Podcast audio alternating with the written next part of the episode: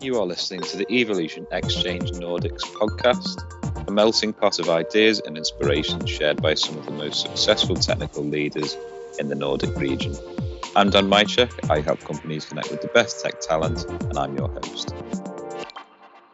Today, I'm joined by Jip, Magnus, Supriya, and Claes to discuss managing expectations the right way. Before we delve deeper into the topic, I'll work my way around the room with some introductions. So, Jip, do you want to kick us off? Yeah. Uh, my name is Jip, engineering manager at IKEA, working in the payment subdomain. I've been working with IKEA for close to seven years and strongly working with payments for the last five in different setups with both product and uh, platform ways of working. Perfect, thank you. Magnus, we'll come to you next. Yes, I'm head of uh, product strategy and new product in Telia Division X. This was four years back, and then before that, I have a background as uh, managing investments in early stage startups, but also an entrepreneur and a consultant in digital product innovation and digital innovation at large. Perfect. Supriya, we'll come to you next. Hey all, my name is Supriya Chitale and I'm leading the open source program office at IKEA IT in Sweden. I've been part of IKEA for just over a year now and I'm responsible for all things open source. Prior to joining IKEA, I have worked in India for 10 years at Siemens and uh, before that, about six years in the United States. Perfect, amazing. And then last but not least, Claes will come to you. Yeah, thanks. My name is uh, my name is Claes. Uh, I'm head of product uh, at uh, at Daman. Uh, I've been here for the past uh, for the past year. Um, I've uh, mainly been working uh, for the past ten years with, within uh, digital product development and product management, mostly within within fintech. Um, and now working here at at Daman with chronic disease management and and and health. Fantastic. Cheers, guys. So now that we've established a bit more context to each of you I'll work my way into the topic in focus. So you all have a question or statement on managing expectations the right way.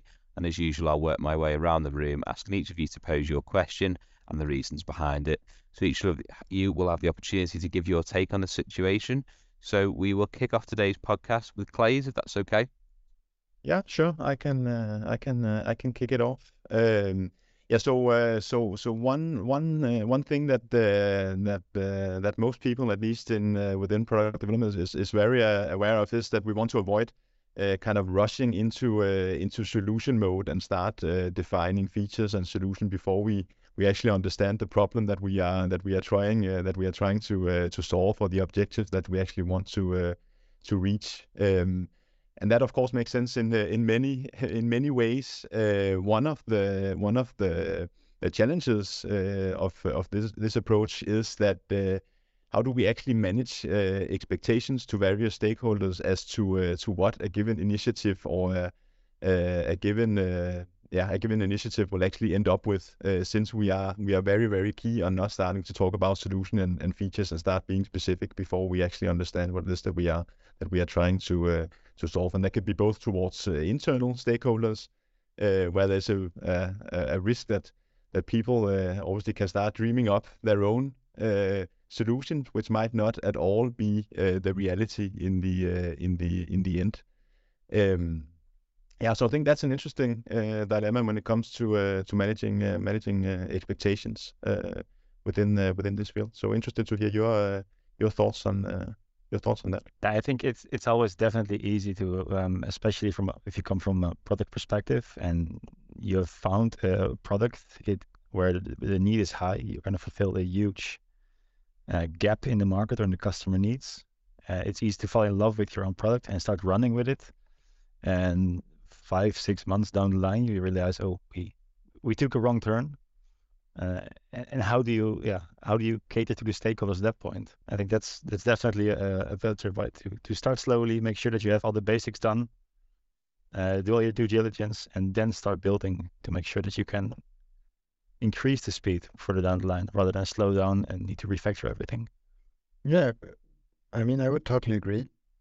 Uh, I, I, I'm focused very much and have always working mostly with digital product development and the both blessing and the curse with digital product is that there is no real product, right? You can't put it in a box, take it home, and show your friends your new wonderful product. It's continuously just an experience from using something on top of a fairly complex system. So the curse is also that it's never done. And then the blessing is that you can fairly cost efficiently continuously iterate and rebuild it. But I would say, first of all, is to have people moving away from their egos in maybe designing the product for themselves, but as you say, Claes, Claes, being a stakeholder or to make stakeholders continuously expecting the right things is for them to understand whose problem this product is solving and to understand the real problem they have and then to create solutions to try to hit reality as soon as possible as you say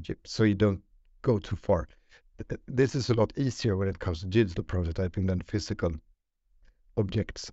I have a huge respect for that those waterfalls. Yeah i feel um, one of the places that we should start with and i'm borrowing this phrase from Simon Sinek's book, start with why. You know, why why we are trying to solve this particular problem because many times we make decisions based on our perceived truths on what we think we know instead of trying to understand what the customer really wants or what problem we are trying to solve for the customer and uh, one thing that has worked well for me is to ask stupid questions. And how about uh, yeah maybe one one one one other reflection on on this one is is is the the external part. So if you have uh, if you are if you are let's say you're developing like solutions for uh, for for uh, for, um, for for for major clients uh, who has again uh, very specific uh, needs or very specific uh, ideas or wishes for what exactly the product should be uh, should should be able to do, uh, and when they would also like to uh, to uh, to get their hands on how how how how to manage those expectations, also taking into account again that we don't want to define the solution before we really understand what it is that the clients are actually asking for. But on the other hand, you have the the pressure quite quite often from from sales uh, and also from the clients themselves that they want to see what they are getting uh, and they want to know uh, exactly when they are they are getting it. How, how do you see how do you see that and how do you any any any experience on, on managing that part of the of the story? Yeah, I'm always a firm believer of the of transparency and communication. Um, and, and, especially if you work with internal sales teams, then the alignment between the product teams and the sales team need to be crisp or clear so that um, we don't overpromise, over um, oversell our our capabilities. Um, but taking back, and I will touch base on that a little bit later as well. Um, timelines will always uh, fly and and move. I would say, I would often see timelines in delivery days as a moving target because we don't exactly know. We work with agile, we work with incremental deliveries, which means that we try to deliver value as soon as possible, but depending on the fields and the markets, um, especially for example, if you're working with uh, medical um, equipment, for example, it's often we you will end up with having hard deadlines because it will need to be certified, uh, revised by external parties before it goes to use.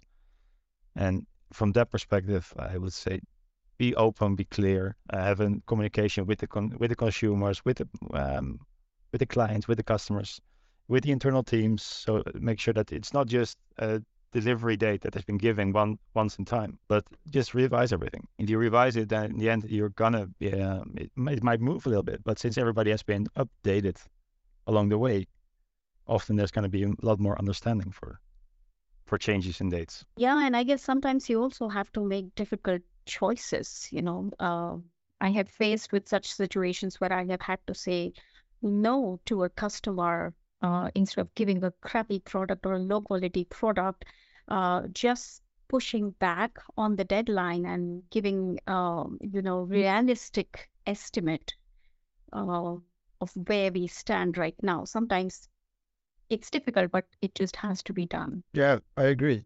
I like that. And and and I would say from my experience then as working as a consultant is trying to always uh, being able to afford to have um, integrity and to be able to sometimes push back a bit and to open the eyes of the customers to the actual reality to bring transparency and say you know what? The the the, the brief we got and you were asked to see a suggested solution and you just sitting there. I don't know if this is a sort of a pitch type of situation you're describing. Is it Claes that sort of I want to see your best idea for a design or a solution of something for this problem. And then they're supposed to sit there and like or dislike what you show them. Is this is this the situation you're describing?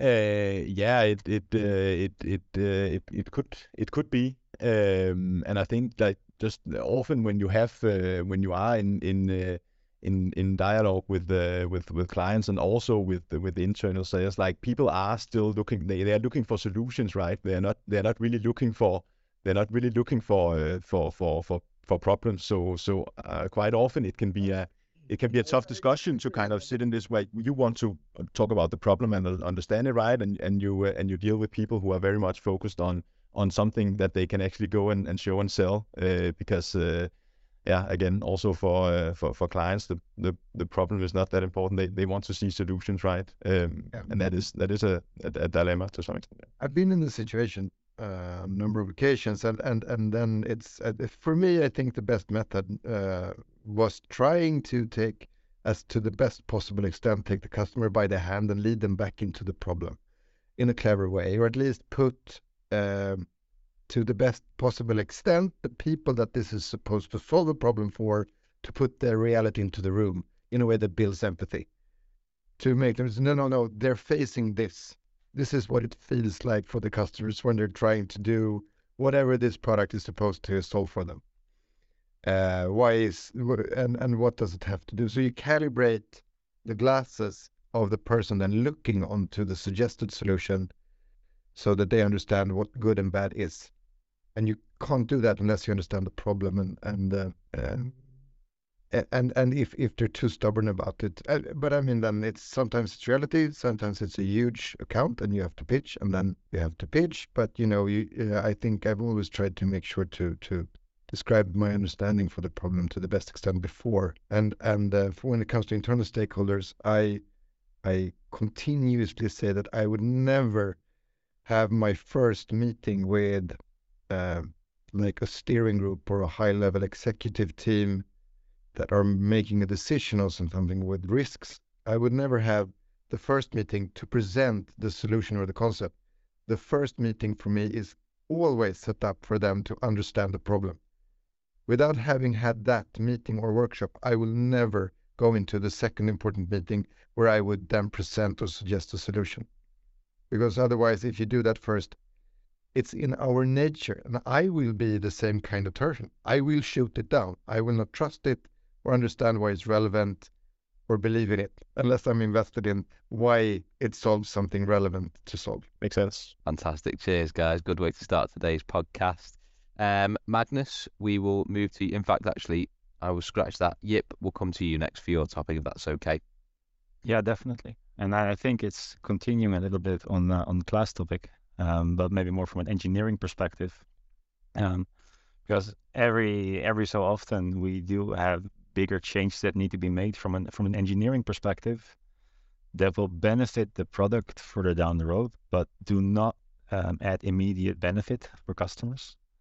Uh, and especially if you're then working with external customers, um, we will need to tell them you have you want these 25 features to be delivered, but we cannot right now because we need to do ABC. Even though you will not see immediate um, benefit from them, you will see down the road. But again, it's uh, a bit like you touch base on like this. It's not in our nature to to accept something that we uh, benefit that we'll see in, in four months if I want the, the color for my application change from blue to red. Uh, and especially, uh, we've been working in a platform environment in the past where a lot of hardware was involved as well. Um, sometimes the delays of um, of deliveries will be yeah, we pretty pretty long uh, months, uh, if not even longer. And then it's really hard to um, to talk to the stakeholders and then the customers and the consumers. Hey, we really need to do this because otherwise, three years down the road, the product will fail. Um, and from that perspective, I think it's it's it's important to again to to communicate extremely clear. Try to get the understanding in early phase that this might come.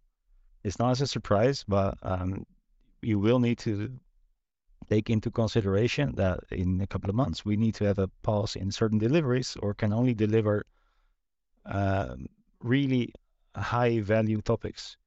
Because if we do not give you this, in the next half year, we'll be fully blocked in, in two. And that is even more complex um, if in with our, for example, our internal customers, uh, being 31 different markets, if we have a certain decentralized uh, platform, we might need to focus on three markets, which means that 28 other markets will not get any deliveries for, for a while, or they get deliveries but not get value. They don't see the value uh, until after one or one and a half years. I think it's like I think this uh, this uh, I think you're, you're you're touching upon something uh, quite quite interesting, and, and I also I i have always been uh, been been been quite interested in this uh, kind of what you are describing. I think it's the kind of the the business versus uh, versus tech priority, right? Uh, which which it which is often the the kind of discussion uh, the discussion ends up with what is what is most important uh, and how do we uh, how do we prioritize between those two and and to me it's it's kind of it, it's, it's kind of a false contradiction uh, this business versus tech that that because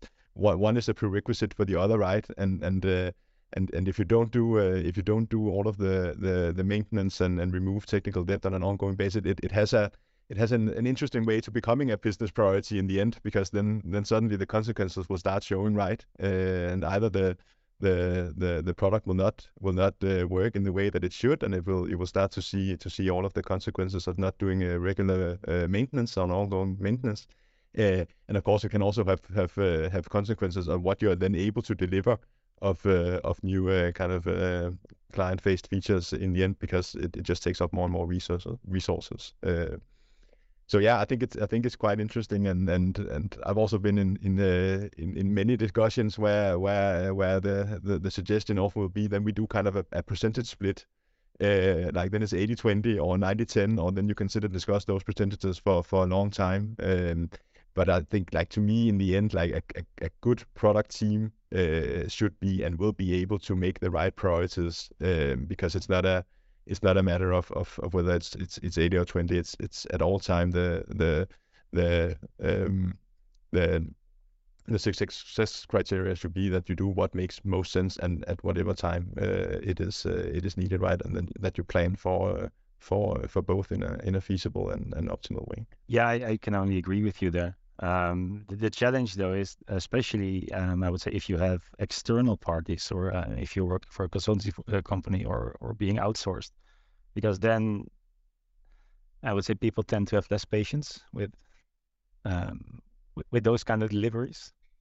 Yeah, I I have a different angle in this. So I come from the open source program office, and uh, so I in product delivery, I come more from the legal and the compliance side.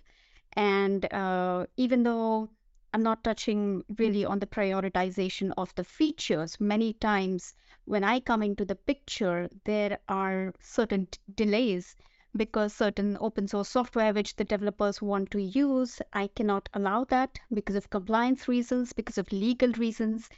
And uh, those conversations are really interesting because obviously they are thinking from the point of view of, oh, but we want to have a faster time to market. Whereas I am kind of pulling them down, saying, but we also want to release our products in a compliant manner.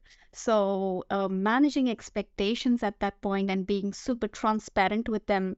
And obviously, in this case, we are trying to mitigate a risk that may or may not be there sometime in the future, maybe five years in the future, 10 years in the future.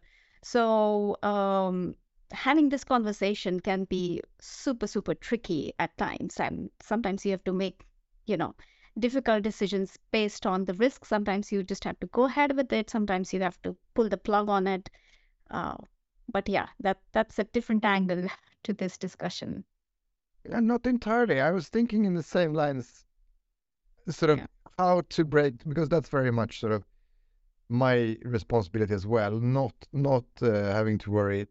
I'm in very early stages, but I, I I am very much in the job of trying to mitigate risks, trying to see how can we, as quickly as possible, get data to inform us along the way to make this sort of tiered decision making. But to come back to the Jip, I'm not sure I understood if this was a matter of uh, loudly having to bring very bad news as quickly as possible, not being appreciated, or if it's a matter of having to invest yourself out of a situation that will just deepen the problem along the line, even though you haven't reached break even yet? Which one is it more of?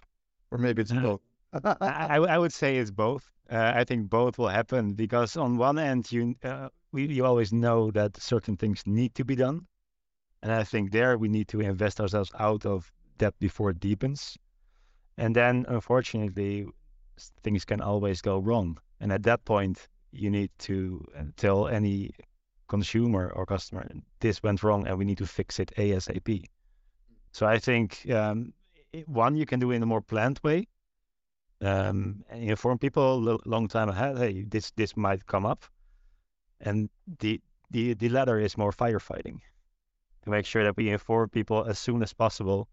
Uh, this is happening at the moment. We need to pause other development um, topics just to make sure that um, the system is up, back and running, or the system will stay up and running in the foreseeable future. Yeah, I mean, it's the grail to have the, the answer to how to, in a streamlined way, efficiently and quickly build brilliant products. It's always the challenge, right? Because you're always entering unknown territory when you're you're doing something new. So it's very hard to understand and plan for everything. What I think, though, is important is to establish and continuously focus on the performance in the continuous product experience, um, because that's the engine that will drive both customer acquisition and in the end profitability. And and there's a huge constant. Those are the most common KPIs everywhere, both in sort of venture or or if people look at sort of uh, growth in new numbers of customers and profitability. That's where people stare, and that's what you have to pitch and build expectations around for anyone who invests, because they can't be bothered with all the details or know how the sausage is actually made in the kitchen. But that is what anyone who has to design, build, and deliver a wonderful product experience continuously has to focus on.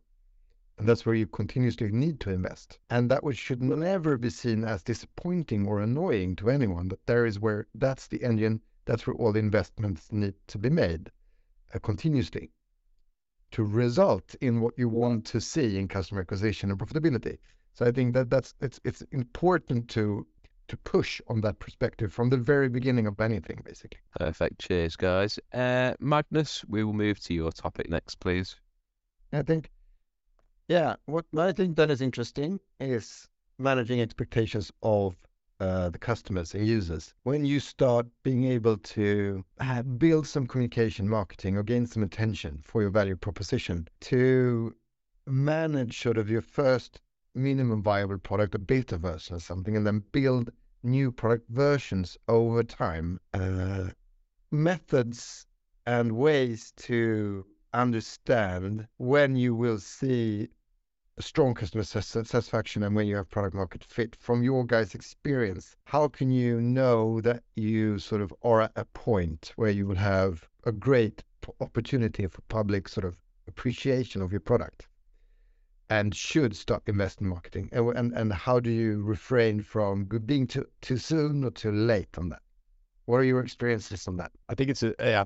To me, it it, it is it, it is uh, maybe the silence is also a, a way to say that it's it's an extremely difficult uh, judgment to to make, uh, and and also it's also something that that when I at least have struggled like how how do you how do you yeah how do you how do you measure when you have the the that that point in time where you are where you are hitting the the mark where you where you have the right uh, product for your for your for your customers and when you are ready to basically push the button as you say and and and uh, and start getting uh, getting uh, like uh, yeah starting the all of the, the communication and, uh, and and and and marketing and so on because it's a it's a balance and I, and I don't I, I don't believe it's a maybe it's not a point maybe it's more of a of a of a of a process and uh, and and and then a, a, continuous kind of learning experience more than it's kind of a, a, specific point in time where you can say that that now it's now it's actually there.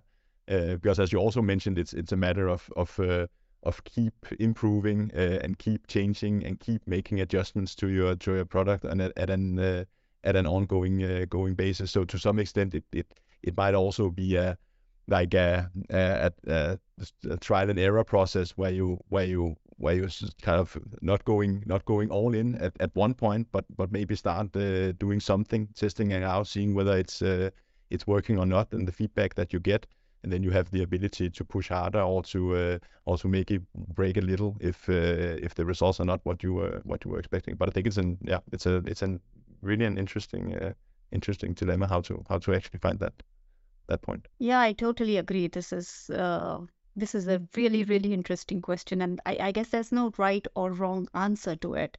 Um, I think one thing that might work is, you know, having a focus group or a target group uh, to whom you can kind of market the product to begin with, internal target group or an external target group, uh, which is a diverse group and it's made of people who can give you critical feedback without any bias right? And that sort of can help uh, to feel the pulse of what's there outside of the kind of feedback that you might get once you actually release the product.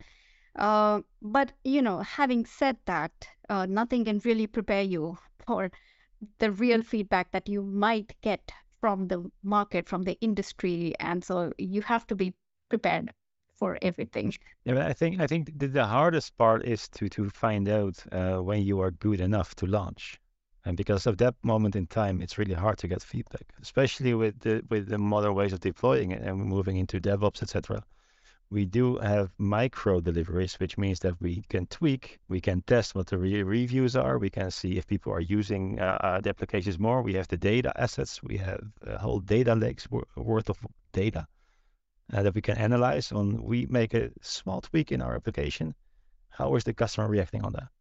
Is the are they using our application more often, more frequently? Um, is the checkout going faster? Is are people ha- more happy with with the reviews? And I think we at the moment we have such so much data at our hands, and if we use that in the right way, um, I think we can learn and act fast upon those feedbacks. But your original question still remains because before you launch, when do you know if the product is good enough? Yeah, and and that, that's the me having a, uh, many years experience of working with very early stage initiatives. They're very much about betting on on people adapting to new behaviors. Like, would people swipe on their smartphone to meet someone to sleep with before? T- it's like sort of it's you can't ask a focus group that. Or would would kids uh, prefer an app where everything disappears after you having have sent it than storing it as an email. How good uh, you can't you need uh, you need to observe. It's tricky and it's it's fascinating and I, I have no idea. So I was asking you guys, but please let me know if you come up with something.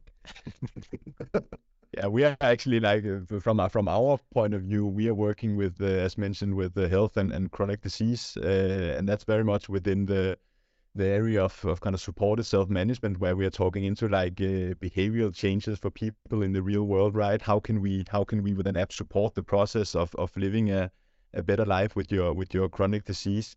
And like testing that out uh, in a in a focus group or in in uh, in interviews like basically figuring out whether whether this product will actually help people uh, do uh, do behavior change in real life that, that is that is it, it is almost impossible uh, i would say. Uh, like you you basically need to of course you can get feedback and it can be valuable especially on the kind of the the ux and ui parts. Uh, that that's that's that's quite easy.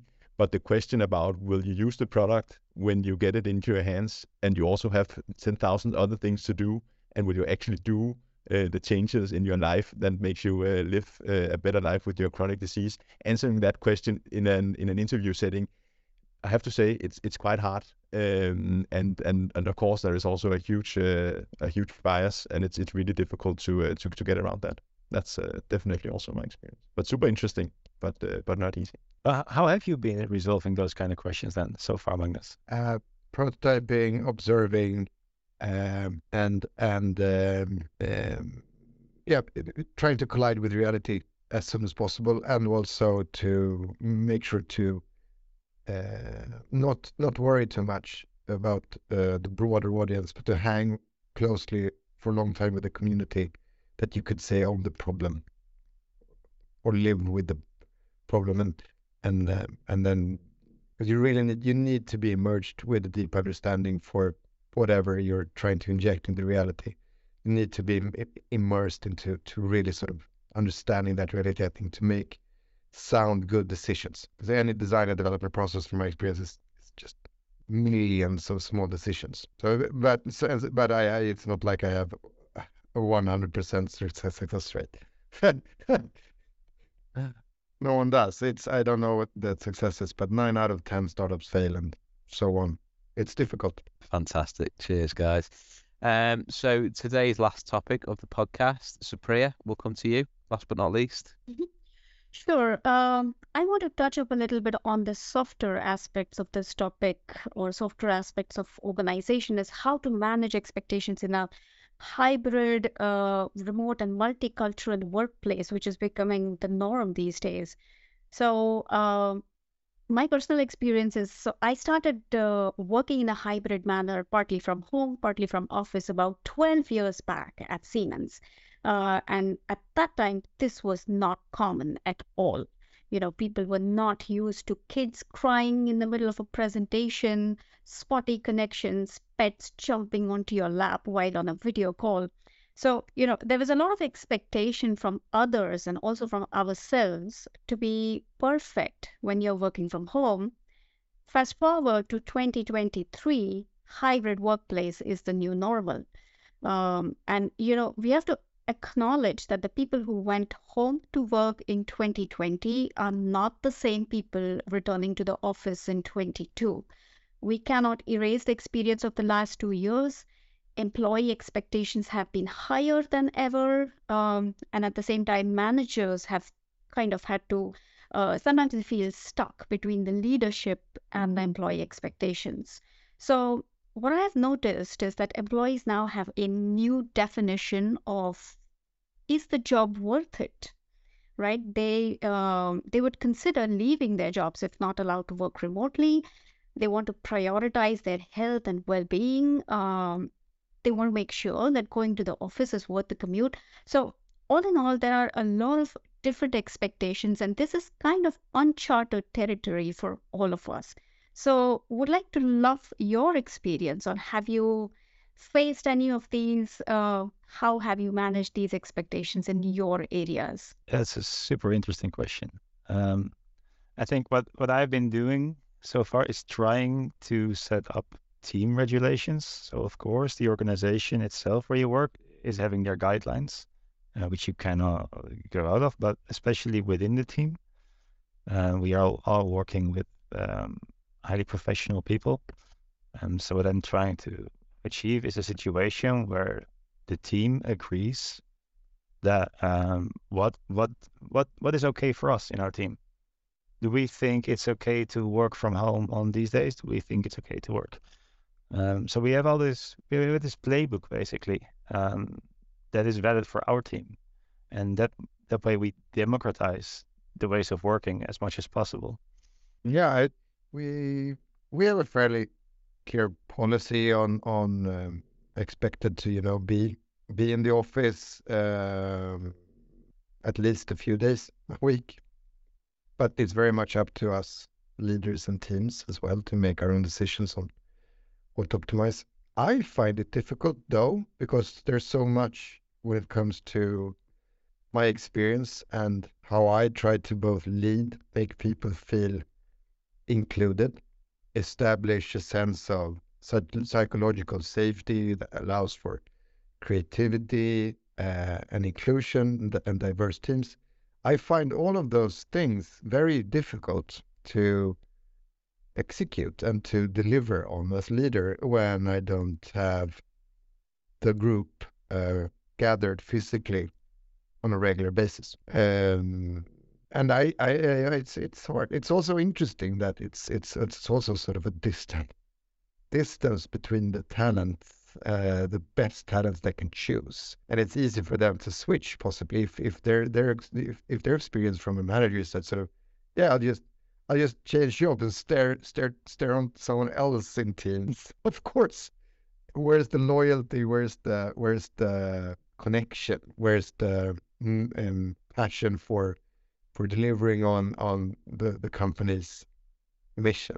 at the same time, uh, for good reasons, I think many corporates have been exposed in that being a facade. That's it's it's tricky and it's interesting and it's just challenging from my perspective. I think we have the we we have the the I don't know if it's a privilege, but we are we are quite small team, so we are kind of on a, on a still on a on a startup level, uh, which of course makes it uh, makes it easier to uh, to uh, to have an ongoing dialogue and be quite uh, quite close, uh, even though you might we might physically some sometimes at least be be quite quite far from from each other. But I think that is also one of the at least from my experience, one of the most important things uh, that is that that that you have a close and honest uh, dialogue with with with all of the all of the uh, the employees, even though you don't you don't see them physically.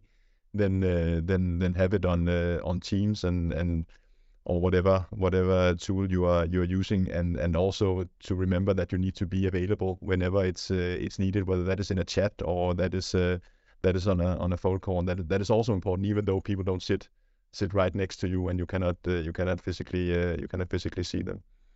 This is interesting Claes uh, are you a, a, distributed team or do you sit together? Uh, uh, we do uh, mostly sit uh, sit together physically in uh, here in, in, an office in, in Copenhagen, but have a lot of freedom to to to work from home or from wherever it it, it, it makes sense. Um, yeah, I understand. And but but but my my impression is that most small organizations or teams or startups like and do now after after COVID when and, and when restrictions are lifted uh, people appreciate working together in an office during the days when you are in small purpose-driven teams. I agree, and and and that yeah. So, that, so that that would be evidence for me that sort of that is that is what the majority of us appreciate.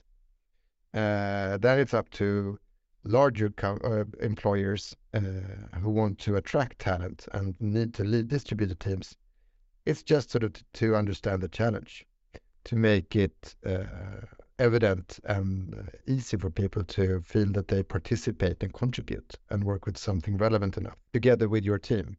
And when you do that, you want to be with them and you want to go to work. I, I I agree, and I think there are. I think everyone also here noticed that there are that there are huge advantages of of sitting together.